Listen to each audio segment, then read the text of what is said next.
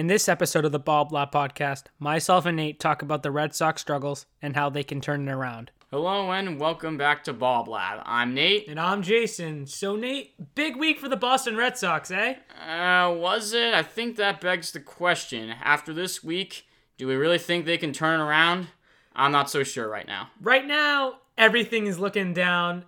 The hitting is really not clicking. The pitching is very serviceable, to say the least. But, Nate, I'm going to be an optimist and say there's always a chance, you know?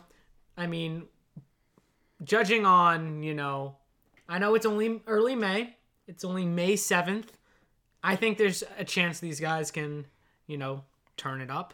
Yeah, that is true. I mean, you got time to turn things around, and I'm not saying a flat out no right yet. I feel like that's a very difficult question to answer this early in the season, but I'm leaning towards more of a no, and I feel like in order to get me leaning towards a bit more of a yes, I feel like some changes need to be made, at least in how this team's sort of being managed and sort of structured right now. Yeah, I totally agree with you, but you know, if if the last week has told me anything, take a break after a frustrating loss because I mean, after the Angels game 2 after winning 4 nothing the day before, I was really mad. And I'm like, "You know what? I'm going to take a break." And that's what I did. I took a break and we lost 8 nothing to the freaking Angels the next day. Yeah, Unbelievable. So uh, as for the technical stuff, so far the Red Sox are one and four this week. We are recording this uh, episode an hour before the four o'clock Saturday night game against the White Sox. So thus far they are one and four, counting that awful nine to one loss to the Orioles. Um, not really much. 9 to improve- 5.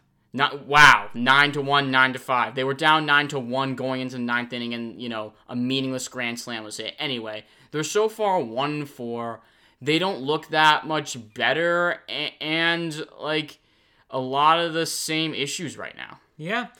Same issues have been persisting for the past few weeks. Oh, and also they're now 10 and 17. I, I want to say that. That is their record right now, which is now last in the American League East. And yeah, Nate, I think when you look at this division, it's like it's going to be competitive. It's probably going to be a four-way race, assuming the Red Sox get back in it. But I, I saw a very concerning stat. If the Red Sox are going to get 90 wins, they need to go 80 and 55 in the the, major- the rest of the season if they're going to get to 90 wins. And that's at 90 wins. We know what the whole AL East is capable of. They're capable of 95, 96, 97 wins. Uh, I mean, in Yeah. that division, that's kind of a bare minimum. I mean, they are lucky that there's three wild card teams this year. Very lucky about that. If there were two, they could, you know, be the last year's Mariners or last year's Blue Jays again. Um, so what? So as for the changes that I think need to be made, I don't like how the pitching is being managed right now. I, I don't like how um guys like like we can't get guys like Wacha to go over five innings. I don't really understand. I know like you know the game is played and managed in a different way. But I just think that when your starting pitching is really good, which it has been for the Red Sox, and your bullpen is really bad right now, take advantage more of the starting pitching and stop overworking the bullpen. Because I feel like the thing with a bullpen is that the more it gets used, the more likely they're going to be ineffective and just like you know the ineffectiveness is just going to get worse and worse because of how overworked they are.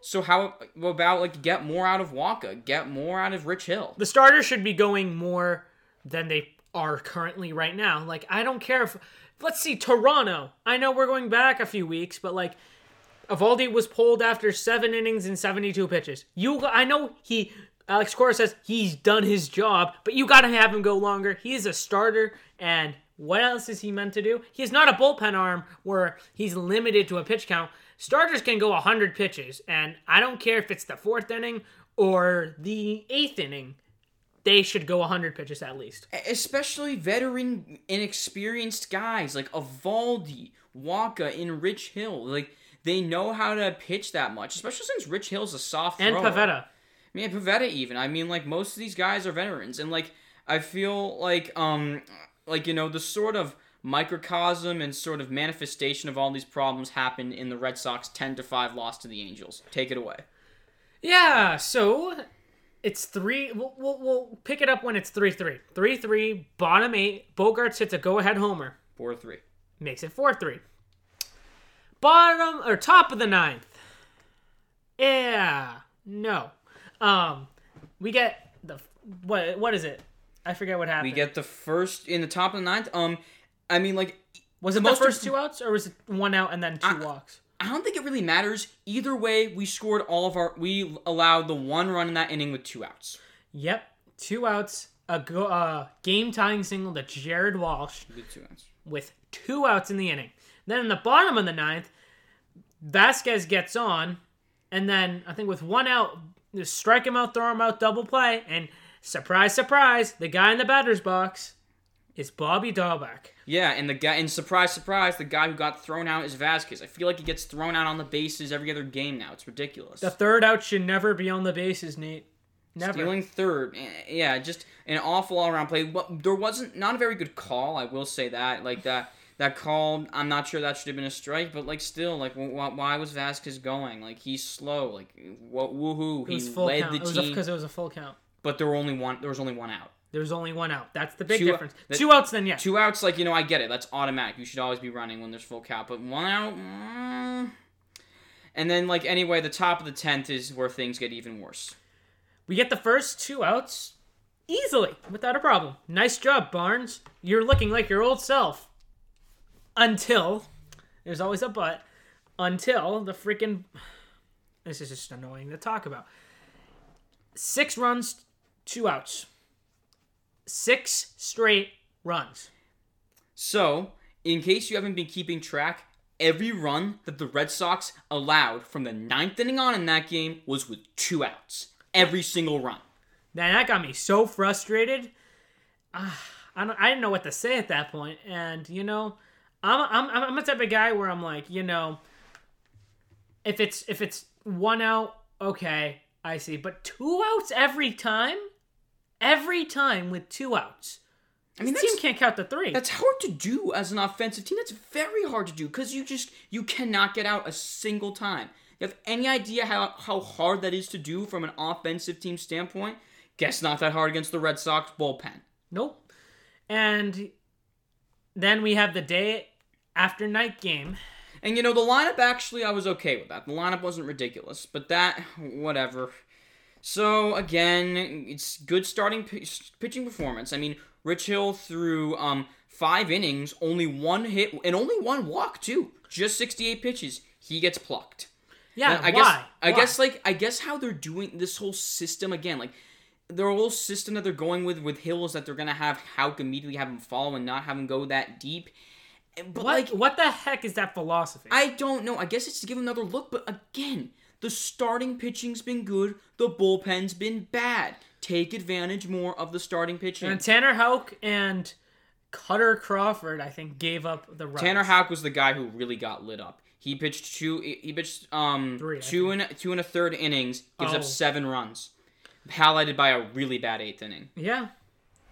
Just unbelievable. I mean, then there's the whole question on. I think this is where me and Nate have a lot of disagreement. Garrett Whitlock.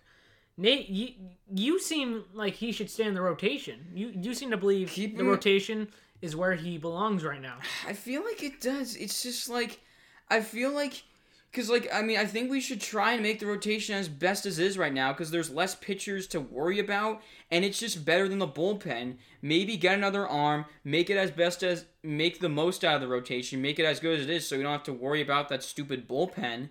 And yeah, keep him in there because like I feel like if he's out of the rotation, who do we have? Oh, boy, I could, Especially with I could disagree with you all day on that. I I think you you you said the starting pitching was pretty good, and I agree with that. The starting pitching is pretty good. They just got to go longer in games. But if you put Garrett Whitlock in, here's the big change I'd make: put Garrett Whitlock back in the bullpen role he was in last year and the second half of last year. Here's he didn't start. Listen, Nate. Last year, he was the arm where you could heavily rely on and say, he will give me two scoreless innings. And, you know, that was the role for him in the first part, or the first maybe month before Toronto, the Toronto series. Pretty good. I like that. But now, since he's a starter now, I just think there's no one in the bullpen where I can solely rely on and say, oh, he can definitely give me a scoreless outing. That is just not the case with uh, any of these relievers.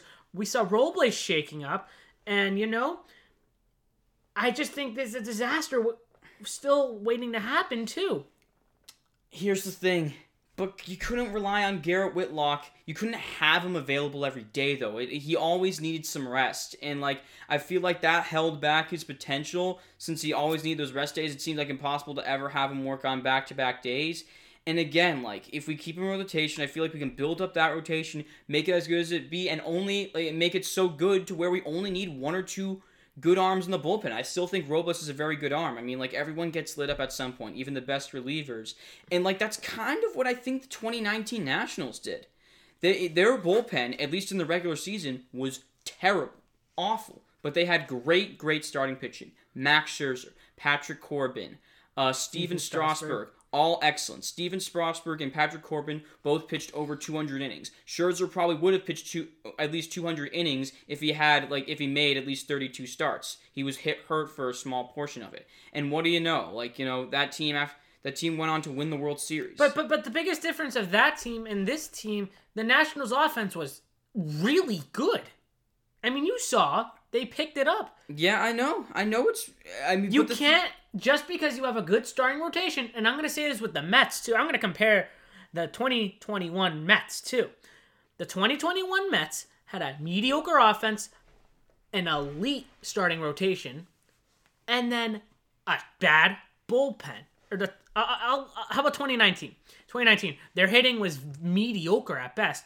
They had an amazing rotation, insane. Zack Wheeler, uh, Noah Syndergaard, Jacob DeGrom, and 2017 it was even insane. Like you know the whole Harvey, Harvey, Matz, Degrom, Syndergaard, Colon, like all tho- that group.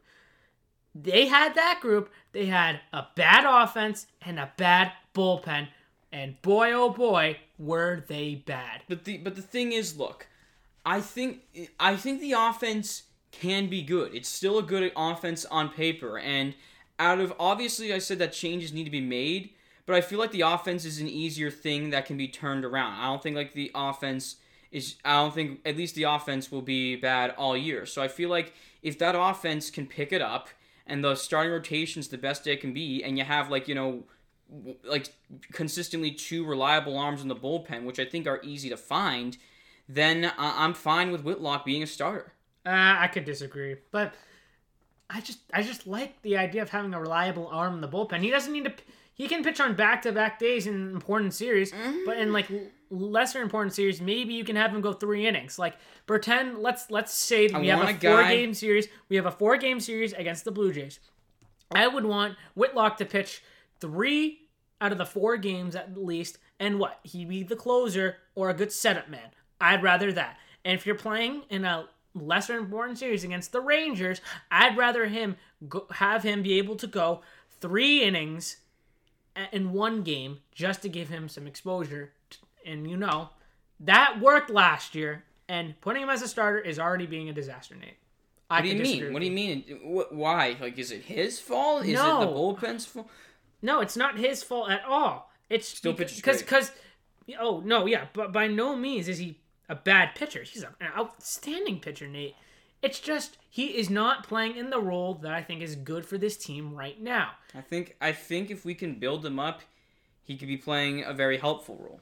Yeah, I mean, All right, we've been spending a lot of time on this. Um, so anyway, like, anyway, the Red Sox back to that game where just another microcosm game.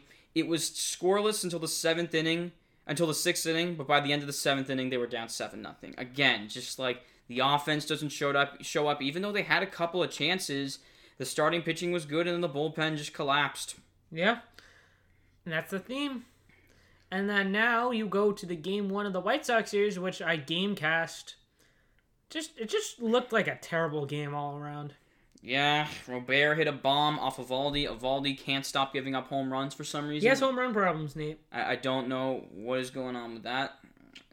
But yeah, it's just like after this week, I mean, like this, how this team's constructed right now, at least on the pitching part, and you know, how, and like the offensive approach right now, it just, it's got to stop. We got to, we got to change how we're using the pitching. I feel like constant bullpen and like, you know, just plucking our starters out when they're pitching well and when there's seemingly no reason to is not working.